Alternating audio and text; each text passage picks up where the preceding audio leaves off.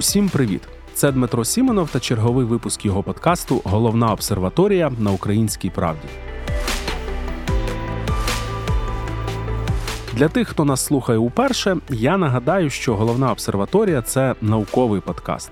В ньому ми говоримо про те, як влаштований світ навколо нас, як можна змінити його на краще, а коли краще не втручатися в нього, а залишити так, як є. Наші гості науковці або люди з того чи іншого боку дотичні до науки. Прошу вітати нашу сьогоднішню гостю. Це орнітологиня Наталя Атамась. Привіт. Наталя є кандидаткою біологічних наук і працює в інституті зоології імені Івана Івановича Шмальгаузена Національної академії наук України на посаді наукової співробітниці. Також вона є відомою популяризаторкою науки. У видавництві Віхола вийшли дві її книги про птахів. Наталю, може, ти вже й третю пишеш? В принципі, так. Тобто, в мене буде третя е, книжка. Перша була про гніздову біологію, тобто про пташині родини, друга про птахів у місті. А третя, скоріш за все, буде про пташині подорожі, тобто міграції, зимівлі, оце все. Хотів пожартувати, а вийшло, що третя книга таки сподіваюся буде. Бажаю тобі успіху у цій справі. Наталю, я не можу на початку нашої сьогоднішньої розмови не поставити питання, яке я ставлю практично усім твоїм колегам, зоологам та іншим природничникам, про те, як війна впливає на ту групу організмів, якою ти займаєшся, тобто відповідно на птахів. Я розумію, що багатьом нашим слухачам це питання може здатися дивним чи наївним, а відповідь на нього очевидною, тому що така деструктивна річ, як війна, як вона може впливати на тих чи інших звірів, птахів чи якихось інших організмів.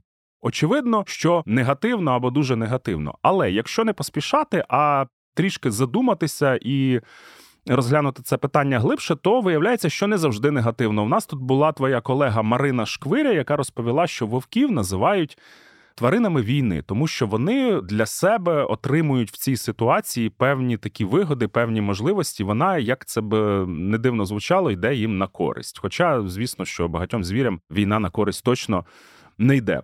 Потім, якщо війна справді негативно впливає на тих чи інших тварин, то виникає питання настільки негативно, тому що ми знаємо, що є багато мирних занять, такі як сільське господарство, промисловість, там інші якісь галузі, які теж на природу впливають дуже негативно. І тут виникає така ідея порівняти, а що ж на природу впливає там гірше, а що не так погано. Тому я тебе запитую, як війна впливає на тварин, яких ти досліджуєш, тобто на птахів. Якщо ти так ставиш питання, то я одразу можу тобі процитувати нашого командувача сухопутних військ, якого, здається, не пам'ятаю, журналісти BBC запитали, коли ж скінчиться війна. Да?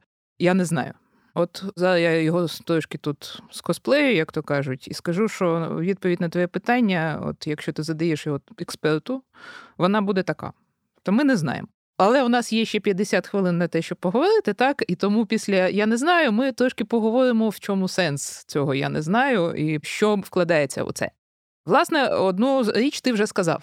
Тобто, в нас є певні деструктивні впливи на птахів і на природній світ загалом, які є глобальними. І перш за все, це знищення середовища перебування, середовища існування. Тобто, у нас є там мисливство, у нас є забруднення, у нас є багато чого, але перший негативний вплив це коли ми кардинально змінюємо те, де вони живуть. І звісно, що війна це змінює. Дуже сильно змінює. Це зрозуміло всім. Але як ти знову правильно сказав, для того, щоб порівняти наскільки вона змінює, і оцей кількісний негативний вплив, ми маємо знати те, що було аби порівняти з тим, що стало. І оцей момент у нас доволі погано пропрацьований, того що в Україні багато років були відсутні, точніше вони були, але вони не фінансувалися. Програми моніторингу власне тваринного світу, коли ми просто йдемо і вивчаємо, що там в нас от з такими то екосистемами, що в них живе, якими вони там впливами і проблемами постійно під ними знаходяться. І е, в нас є такі програми, але вони ніколи не фінансувалися, вони були недофінансовані, і в нас є якісь клаптики. Тобто тут ми знаємо, і тут ми знаємо, і тут у нас експерти десь поїхали за якісь там божинські гроші. І щодо цього, ми приблизно можемо що сказати, що отак було. Тепер нам треба зрозуміти, що сталося. І тут на певних ділянках можемо сказати, да, що на певних так. ділянках ми так. можемо сказати. І тепер ми переходимо до того, що сталося. Для того, щоб зрозуміти, що сталося, нам потрібен доступ до території, де щось сталося. Тобто, так, у нас є, звісно, якісь е, оці системи там супутникового моніторингу, коли ми бачимо, що у нас, наприклад, зараз там в заповіднику Джерелгач, просто в зоні абсолютної заповідності, там, де от просто ці степові прекрасні ділянки, де всі наші копитні сидять, де все наше от найбільше різноманіття сидить, що там зараз бушує страшна пожежа, що там окупанти, що ми можемо це бачити на супутнику, і це жах, і ми можемо одразу сказати, що це просто жахіття, і ну що може бути негативнішим за такий вплив, так але у дуже багатьох ситуаціях нам безпосередньо треба доступ до території. Ми польовики, ми дуже часто працюємо в полі. Нам треба нозями туди зайти і побачити, що там відбувається, або там забрати якісь проби, або подивитися, що стало з рослинністю, і так далі, і тому подібне. А оскільки в нас все ще війна, все ще все заміноване, ми кудись можемо потрапити там тільки з дозволу, наприклад, військових адміністрацій, якщо військова адміністрація нам не дає такий дозвіл, наприклад. А на деякі території ми просто не можемо потрапити фізично. Вони або під окупацією, або заміновані, або під обстрілами. І ми не можемо сказати. Тобто, ми можемо спекулювати. Ми можемо говорити: ну нам здається, що воно там так. Просто з логіки, дедукції, от ми виходимо, що певно будуть отакі проблеми. Але вибачте, це все одно поки що залишається спекуляціями. Крім того, у нас ми ж розрізняємо різного вплив. Тобто є от вплив просто зараз. Да? У нас є пожежа, вона там все спалила всім все зрозуміло. А що буде за 5 років? Що буде за 10 років? Тобто деякі впливи вони не відчутні зараз, але можуть дуже по-різному спрацювати там через 10 років чи 15 років. Ми маємо, до речі, досить недостатньо, геть недостатньо досліджень того, що відбувалося на територіях, наприклад, після Другої світової війни, да? або на територіях локальних конфліктів, наприклад, коли були війни в Азії. Тобто деякі речі досліджені, інші не досліджені, і ми не можемо просто екстраполювати так, ну як то кажуть, тупо, да? що, от, наприклад, ми там затопили крейсер Москва, і в нас за 30 років на ньому виростуть якісь там губки, і буде там якийсь штучний риф створений. Ні, тобто ми знаємо там по Тихоокеанському е, театру військових дій після Другої світової, що в деяких водах у нас оці всі підбиті кораблі, це просто осередки біорізноманіття, бо там нічого не було. А зараз там за 70 років буяє життя, як то кажуть, у тих водах.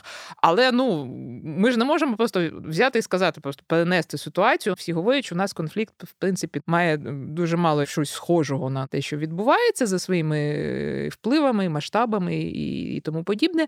І тому ми можемо такі сидіти і сподіватися, що колись ми, хоча б на тих територіях, про яких ми щось знали до війни, що ми отримаємо хоч якийсь доступ і будемо розуміти, що відбувається конкретно, а не просто от війна це погано. Всі знають, що війна це погано. От якась конкретика така. Початок твоєї відповіді мені нагадав відомий анекдот. Він про математиків. Нехай вони мене пробачать, але анекдот придумав не я. Це коли якісь е, добродії летіли на повітряній кулі, потім вони впали десь далеко, де немає ніяких людських поселень. Ось вони в цій корзині повітряної кулі сидять, дивляться, йде якийсь чоловік повз них. Вони питають: Добрий чоловіче, скажи, будь ласка, де ми зараз перебуваємо? Він після певної паузи каже: Ви в корзині повітряної кулі і пішов далі. Один іншому пасажиру цієї повітряної кулі каже: це був математик. Чому? Ну, по-перше, він подумав. По-друге, він дав абсолютно точну відповідь. А по-третє, нам з того немає ніякої користі. Це все геніальний анекдот. Е, це все, звісно, жарти, але насправді твоя відповідь я вважаю її дуже корисною в тому сенсі, що ми ж сьогодні, от е, на випередки, починаємо от розказувати, що війна зробила з нашою природою. Ми розуміємо, що війна вона робить страшні і жахливі речі, коли ми говоримо про природу. Але правда ще й в тому, що ми не розуміємо, що там відбувається конкретно. І ще один дуже важливий момент, який ти розповіла, це от те, що в нас завжди, ну так би мовити, широкий загал питав: а навіщо нам от науковці? Да? Навіщо нам оці всі ботаніки, які збирають там квіточки для гербарів? Навіщо вони там жаб ловлять е, сачками чи метеликів? А тепер виявляється, що коли нам треба в міжнародних та наших вітчизняних внутрішніх судах розглядати справи, де було знищено довкілля діями тих самих росіян то для того, щоб нам зрозуміти, наскільки воно було знищене, наскільки воно постраждало, для цього нам, виявляється, треба було знати, яким воно було.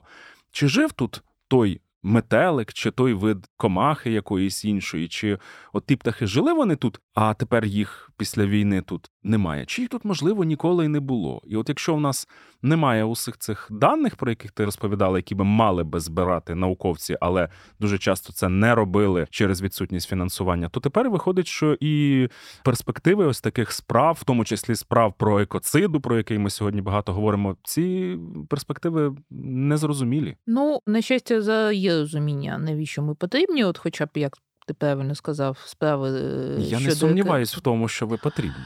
О, але в принципі так. Е, тобто, справа в тому, що ми маємо фіксувати якісь страшні речі, що відбуваються з природою. Деякі, ну там все просто. Тобто, в нас є замінована територія, в нас є знищена вогнем територія, в нас є територія під обстрілами, в нас є якісь заповідники, дуже багато, через які відбувалися туди-сюди е, лінія фронту, як то кажуть, зміщувалися, і вони дуже сильно постраждали. В нас є абсолютно конкретні збитки, які було завдане територіям там природно-заповідного фонду, починаючи з того, що просто збомблені якісь адміністративні будівлі, там не знаю, постраждали співробітники, тобто такі речі абсолютно конкретні. Тобто, в нас тут була адміністративна будівля е, природно-заповідного фонду, тепер її нема. Тобто, ми навіть не про природу говоримо про абсолютно матеріальні речі.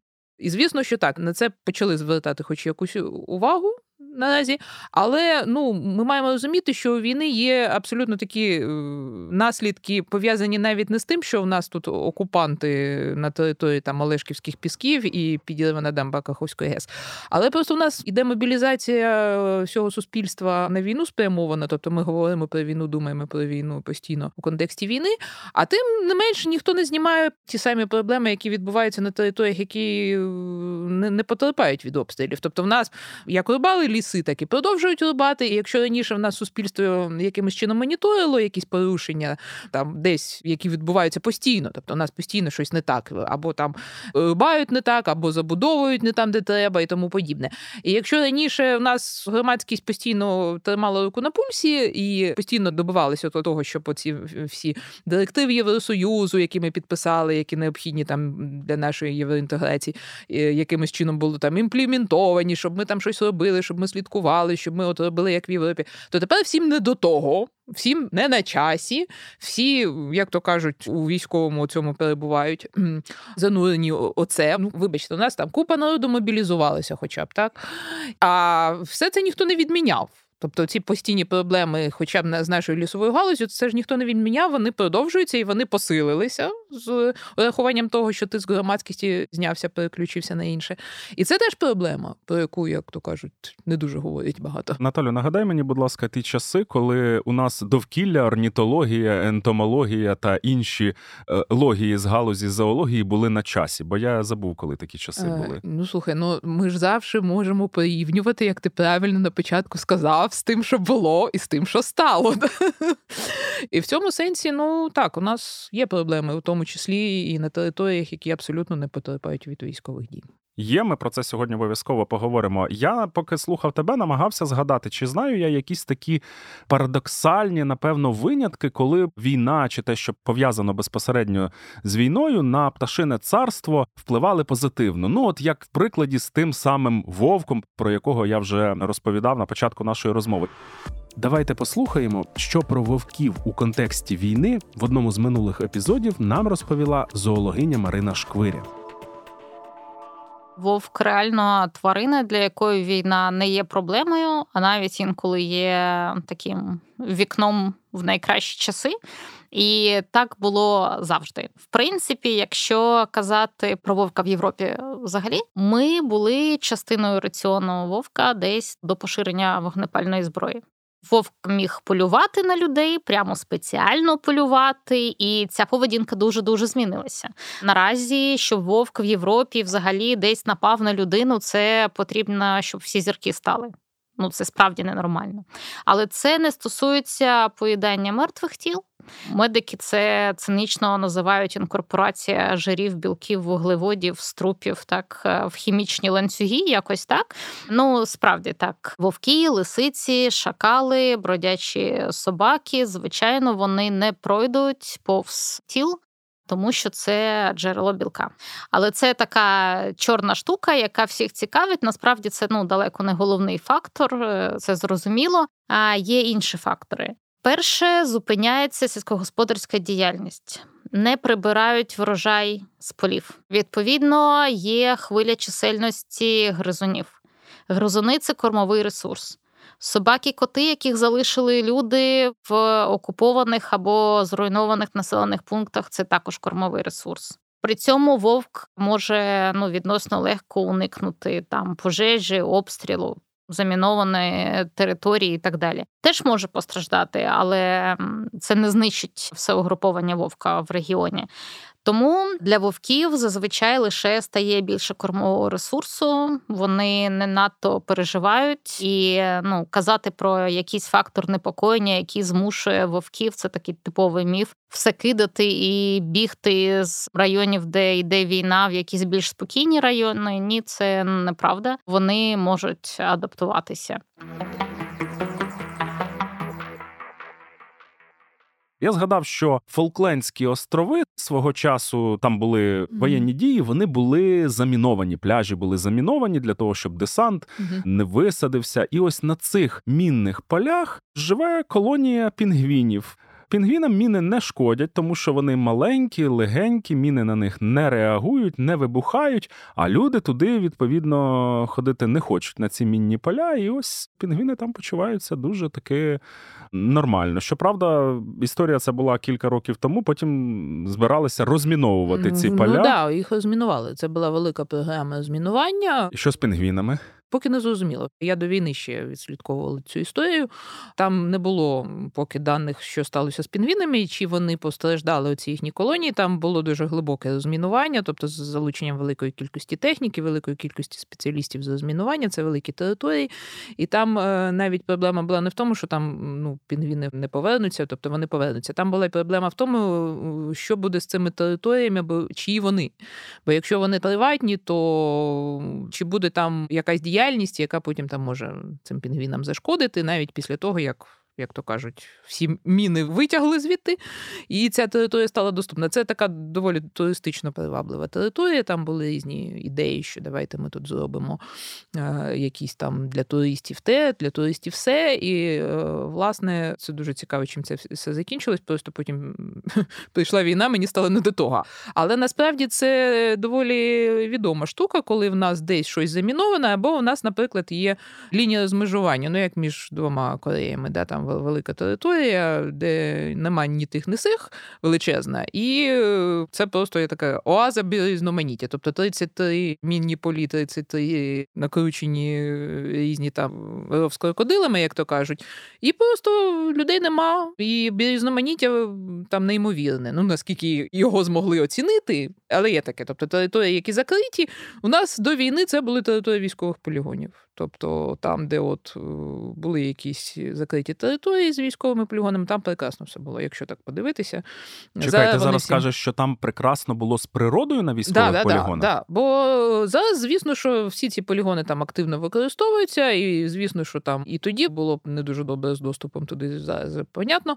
Але е, так, деякі речі абсолютно можуть бути доволі дивними. Тобто, десь на полігонах можуть бути, наприклад, бджолоїдки колонії. І те, що там стріляють, і постійно щось відбувається, на них абсолютно ніяк не впливають, зате їх не турбують ніяким іншим чином. Ну, наприклад, от я знаю такий приклад. Тобто, а в мене провокаційне питання. Це треба Ти дивитися кожного. Польові дослідження проводиш на військових полігонах чи е, проводила принаймні? Ну наскільки це було можливо як то кажуть. Тобто зараз зрозуміло, що це все набагато ускладнилося, як то кажуть, але колись у нас були великі території, на яких можна було, як то кажуть, подивитись, що там. От і наразі деякі речі можна сказати. Ну знову таки, це точечно. Тобто, ми от точечно знаємо тут, точечно знаємо сюди. А коли, якщо ми починаємо екстраполювати, то тут треба бути дуже обережним. Звісно, я видам Наталін секрет. Вона взагалі має досвід польових досліджень в таких не зовсім звичних місцях, наприклад, на кладовищах. Якщо можна, розкажи, кого ти там шукала зі своїх об'єктів. Е, ні, ну я не можу сказати, що кладовище це якась така щось таке незвичне. Це незвичне, нормально, да, да? тобто у нас, наприклад, по військових полігонах в нас була ще до війни велика там конференція, щось люди писали, але ну це було доволі непопулярне, як то кажуть, місце досліджень. А от кладовище ні, воно доволі цікаве. Тобто є якісь статті, люди працюють, є дуже старі кладовища, які фактично є такими оазами різноманіття, зокрема у містах у старих. Там багато чого росте тобто зелено, і е, на деяких з них зберігаються якісь залишки біотопів, які абсолютно вже знищено геть всюди, але отам вони є. І в цьому сенсі і там і Європа, і Сполучені Штати зберігають отакі старі кладовища, саме як осередки того, що от колись ми мали, а тепер воно тільки отут і залишилося, у тому числі рослинність. Ну а там, де рослинність, то там, звісно, вже будуть і комахи, і птахи, і все на світі. У нас є приклади, е, оскільки західна, наприклад, Європа вона дуже сильно трансформована, е, дуже сильно трансформовані ландшафти, то для них це там особливо важливо. А ми ще поки що не дійшли у своїй трансформації ландшафтів до того, щоб починати особливо вивчати і цінувати такі цікаві місця, як, наприклад, кладовище. Ну, я взагалі великий фанат, великий фанат кладовища, якщо чесно з точки того, що там живе, але навіть що завгодно, там байкове кладовище, лісове кладовище, Личаківський цвінтар дуже цікавий у Львів'ян. Там є дослідження, які місцеві орнітологи проводили прекрасні результати. Дуже цікаво. Повертаючись до військових баз, такий цікавий приклад. Я дізнався, що є метелик, підвид метелика, сатир святого Франциска, і ось його ареал він mm-hmm. обмежений. Одним словом, він живе у світі в одному лише місці, і це американська військова база. Ну, відповідно, uh-huh. у північній Америці. Все більше він ніде не зберігається. От здавалося б, да, парадокс. Тут гармати, не знаю, uh-huh. якісь uh-huh. вибухи, якісь випробування, якісь тренування. А він живе лише тут і більше ніде. Ні, ну у нас от по аеродромах да, таке є. Тобто, коли от забудований великий аеродром, навіть військовий, да, і при ньому, звісно, що зберігаються величезні території, загорожені, які там навколо цих злітно-посадкових смуг і тому подібне. Це можуть бути дуже великі території, які закриті там для відвідування, і на них можуть бути якісь там ділянки типової рослинності, якісь водойми, от реально водойми. Просто вони там залишились, їх не знищили, нічого з ними не зробили. І тут поруч просто сідають туди-сюди літаки літають. А у цих водоймах, в цих всіх біотопах там вирує життя. І ну це для Сполучених Штатів, звісно, характерно, що в них там і крокодили живуть, і каймани, і що, що тут тільки не робиться. І це доволі цікавий досвід, як то кажуть, е, збереження природи у поєднанні так, от з військовими базами і з військовими аеродромами. Якийсь час тому я працював над темою про те, як на кордонах між країнами будуються стіни, і через це може постраждати природа. Ну, стіни зрозуміло для чого uh будуються. uh Це проблема не лише України, а багатьох інших країн, які відмежовуються від е, своїх сусідів колючим дротом, якимись бетонними стінами. Відомий приклад стіни Трампа між США та Мексикою. Відомий останнім часом приклад у Біловезькій пущі є стіна між Польщею та Білоруссю. Але виявляється, що в багатьох випадках, принаймні в певних випадках, жодних стін будувати не треба, тому що є природні перешкоди, наприклад, болота. І ось таке болото, на щастя, є на півночі нашої країни, зокрема у Рівненській області. Там є. Рівненський заповідник. І до чого я веду, тому що Наталя, ти, наскільки я знаю, працювала у Рівненському заповіднику, досліджувала там птахів. Зараз там відбувається така дивна історія. Одна компанія хоче видобувати там бурштин, точніше, вона вже купила собі цю ділянку. Ділянка розташована не на території заповідника, а буквально за 200 чи за 300 метрів від нього. І цей видобуток він буде цілком легальним, тобто ні про які порушення не йдеться. Але як кажуть екологи, як кажуть люди, які працюють в заповіднику, що ну болото його не можна розділити якоюсь там адміністративною межею. І може постраждати і територія заповідника, в тому числі. Мені цікаво дізнатися твою думку людини, яка тамтешніх птахів знає не тільки за книжками, а ще й працювала там. Птахів там багато рідкісних, наскільки я зрозумів. Е, чи загрожує їм видобуток бурштину загалом, і от е, в такому конкретному випадку? Я трошки не там працювала у заповіднику, трохи не на тих територіях, про які ти кажеш, але я знаю ці території, і я вирісла на Рівненщині. І крім того, коли почалася війна, я з дитиною виїхала туди, і власне там перебувала на Рівненщині з Києва.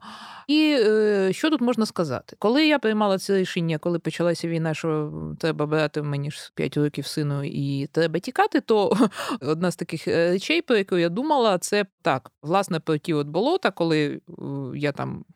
виїжджаю у місто Вараж, да, це Рівненська атомна електростанція, і звісно, що ти думаєш про безпеку, що буде з Рівненською атомною електростанцією, що буде з тобою, якщо ти там знаходишся. І в принципі, ця вся територія, вся північ Рівненської області, отам на кордоні з Білорусі, це болота. Це власне болота, болота, болота, і там буквально єдина гілка дороги, яка нас з'єднує, по якій могли пройти, власне, от, ну, грубо кажучи, танки. Да?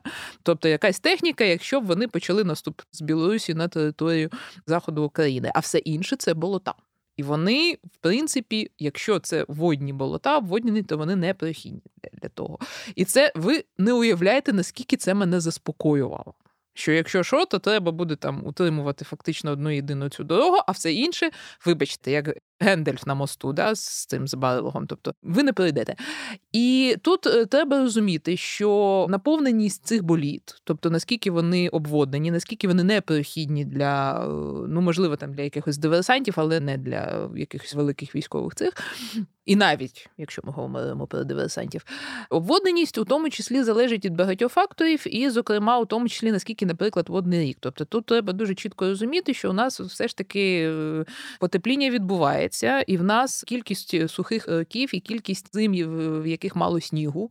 А це важливо для півночі, наскільки в нас багато снігу, і наскільки в нас буде обводнення потім, коли підуть дощі. Тут у нас є велика проблема, того що дуже багато територій, там у нас на заході вони за часів радянського союзу були замальоровані. Тобто, ці всі річки, які живили ці болота, тобто там це ж цей процес одне живить інше, так. Вони дуже сильно там видобували то, замелювали і відвели воду дуже сильно, і воно вже було сухе. Воно було недостатньо мокре ще тоді, щоб от нам бути от тим бар'єром проти орків, які можуть сунути з території Білорусі.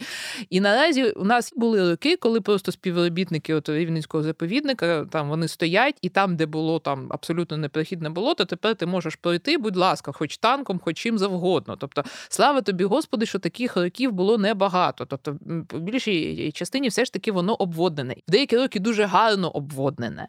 І цей рівень води достатній не просто для того, щоб оця унікальна фауни, ці ці прекрасні птахи, там ці кулики, в нас там і бикаси, і кого настільки нема з тих птахів, яким конче потрібно, щоб були оті вологі такі болота. Але, господи, в нас просто не пройдуть, ворог не пройде. Про що ми говоримо, людоньки? Ми вже не говоримо, що давайте ми будемо берегти того бекаса. Ніхто не розуміє, що такий бекас, ладно, ми популяризатори не допрацьовуємо. Але ну блін, у нас же ж тут білорешка, у нас же тут вагнери сидять, у нас же ну бігають диверсанти. Ну реально вони там бігають. Ну господи, ну я я ж сиділа там, навіть не хочу про це говорити. І в нас будуть, давайте ми ще ага, зробимо цей жахливий проект. Пам'ятаєте, був по Прип'яті. Да, по Прип'яті. Давайте ми зробимо там канал, і хто в нас буде там плавати? Лукашисти чи хто? Ну я не розумію цього всього.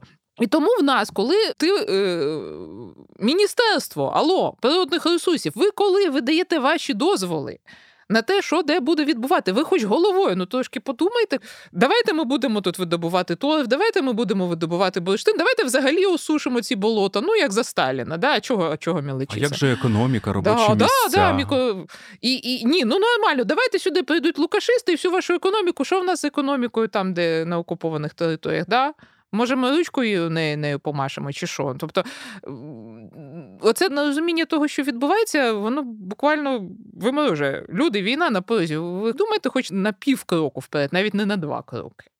Для мене це просто особисте питання. Я там сижу з дитиною за тим болотом, і моя безпека залежить від того, буде там болото чи ні.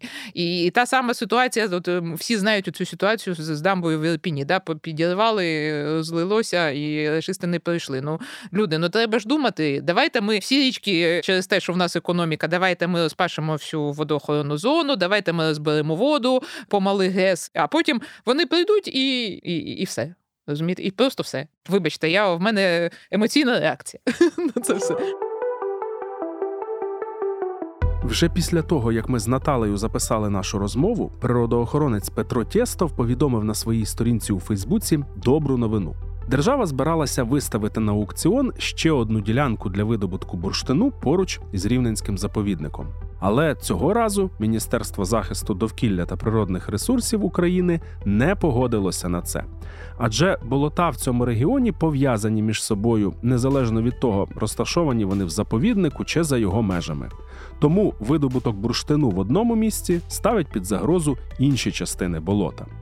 Таким чином, одної небезпеки для заповідного болота вдалося уникнути, принаймні поки що. А рівненський заповідник, до речі, давно хоче розширити свою територію. Сподіваюся, нарешті це станеться, і бурштинокопачі залишать у спокої цю частину дикої природи.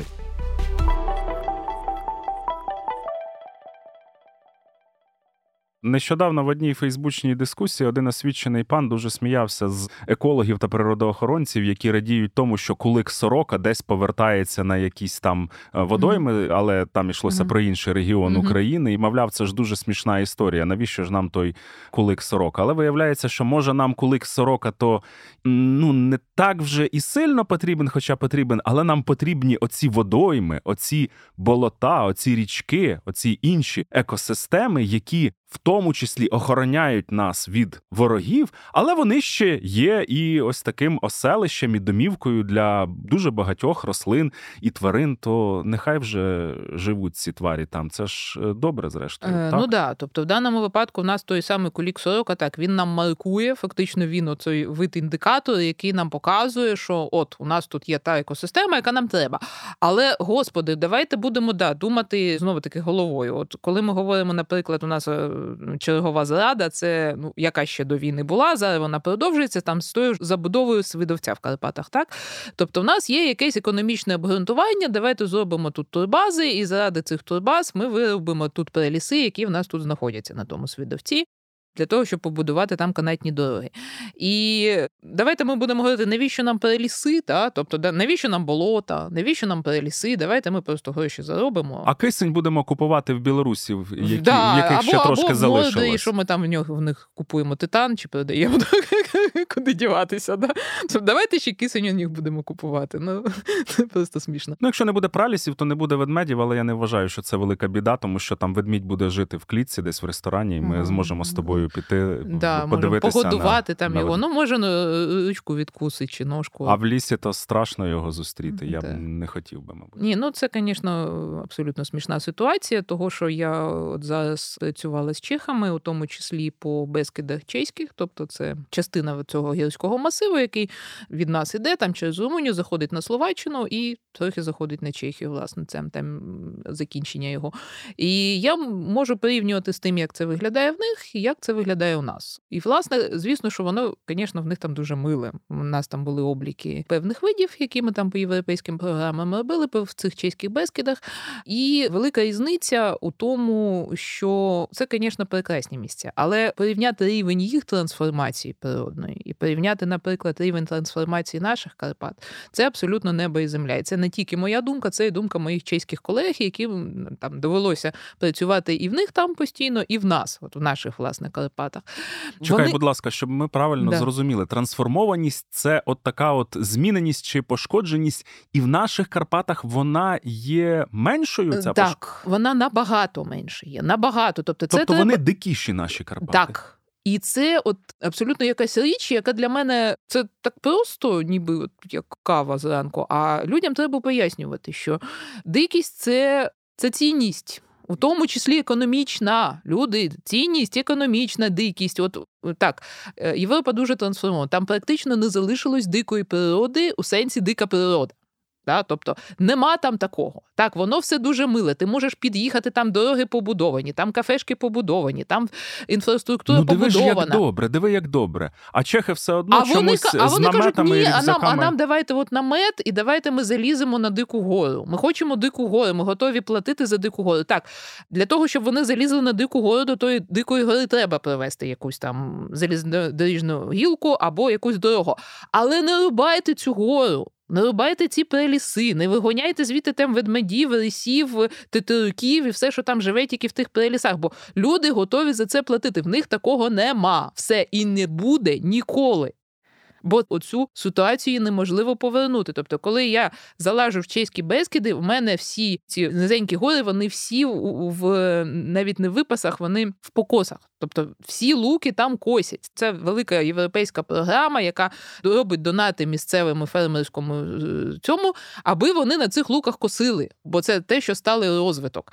На це витрачаються якісь величезні кошти. Отут у нас покосик, отут у нас випас, отут у нас це прекрасно, того що це ощадливе природовикористання.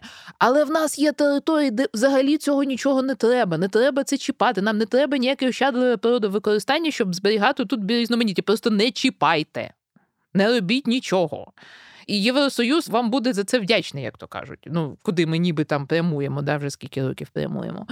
І люди будуть за це платити, от щоб це побачити. І туди залізти нозями з наметами і з оцим всім. Наталю, ти шкідливі такі речі говориш, тому що якщо тебе послухати, то в наших Карпатах аж проблем так майже немає. Ну я звісно утрірую, але mm-hmm. мені пощастило теж бути в такій мікроекспедиції в е, карпатських лісах зовсім нещодавно.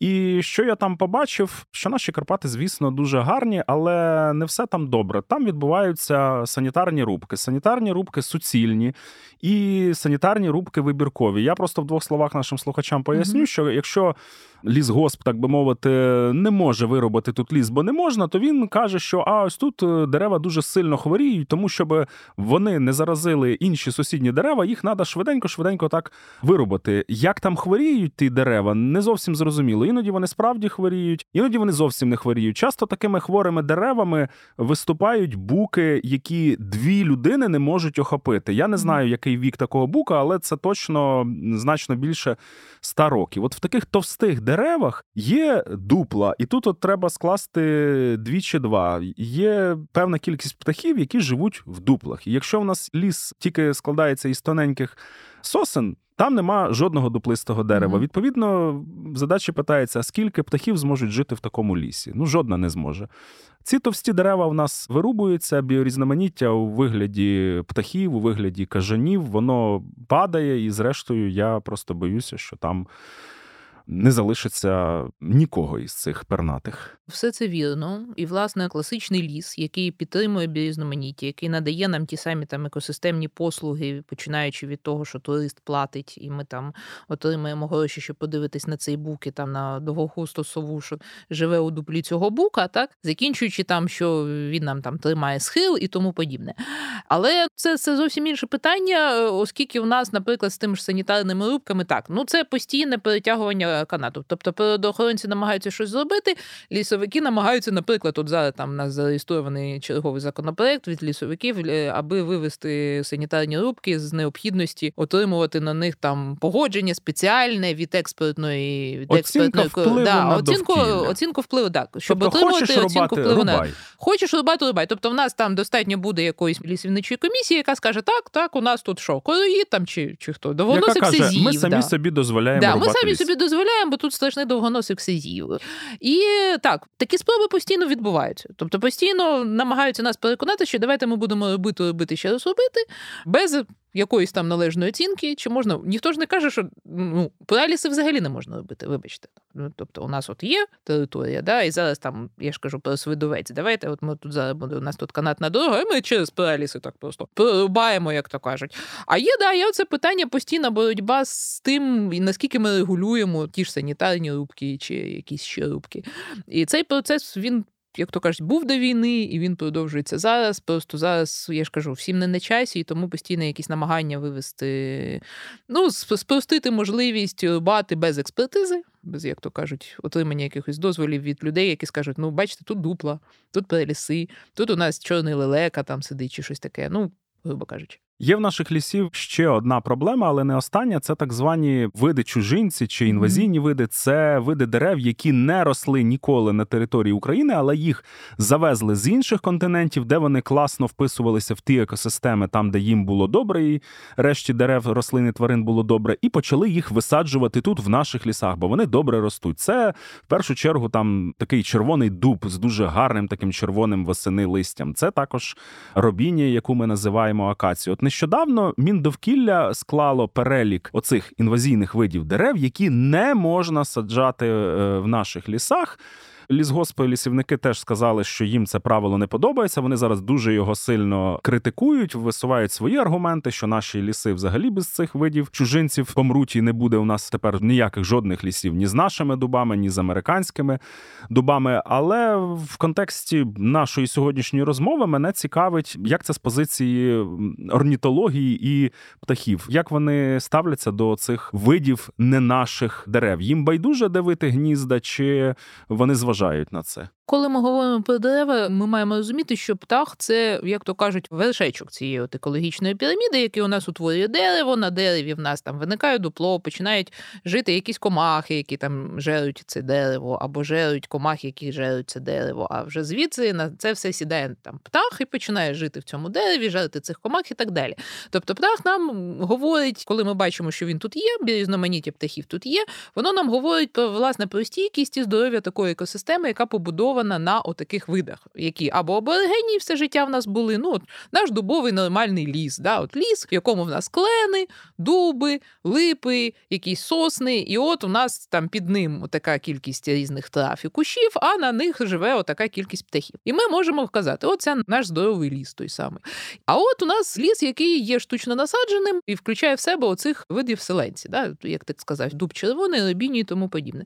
Якщо ми візьмемо вплив таких видів, видів на е, птахів, у нас є такі дослідження по Львову, по місту, тому що в нас не тільки ліси, в нас ще такі види інтродуценти, вони широко застосовуються, наприклад, для озеленення міст.